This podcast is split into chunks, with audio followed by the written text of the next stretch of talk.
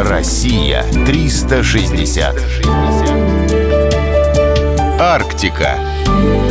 Лапландский заповедник.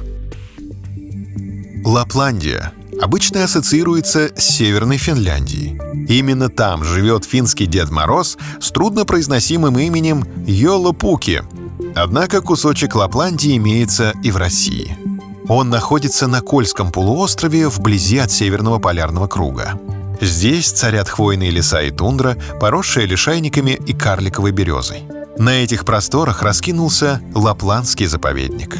Охранная зона была создана в тысяча девятьсот тридцатом году. Это один из самых старых заповедников страны.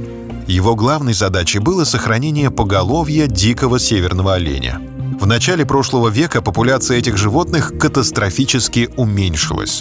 Она составляла всего девяносто пять особей. Для сравнения, в тысяча девятьсот семидесятом году поголовье оленей в Мурманской области достигало двадцати двух тысяч.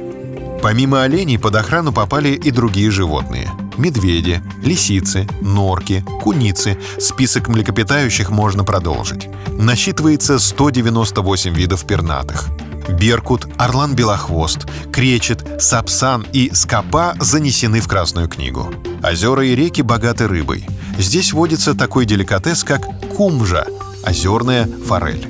Есть голец, сик, хариус, всего не перечислишь. Для посетителей организуют познавательные прогулки по природной тропе. Ее протяженность — пять километров. Во время экскурсии можно увидеть саамские ловчие ямы и погост, понаблюдать за жизнью глухарей, осмотреть дендрарий. А еще в заповеднике обосновался русско-лапландский Дед Мороз. Его терем стоит на берегу Чунозера. Добрый бородатый старик принимает гостей круглый год. Его мешок с подарками всегда стоит наготове. Россия триста шестьдесят. Всегда высокий градус знаний.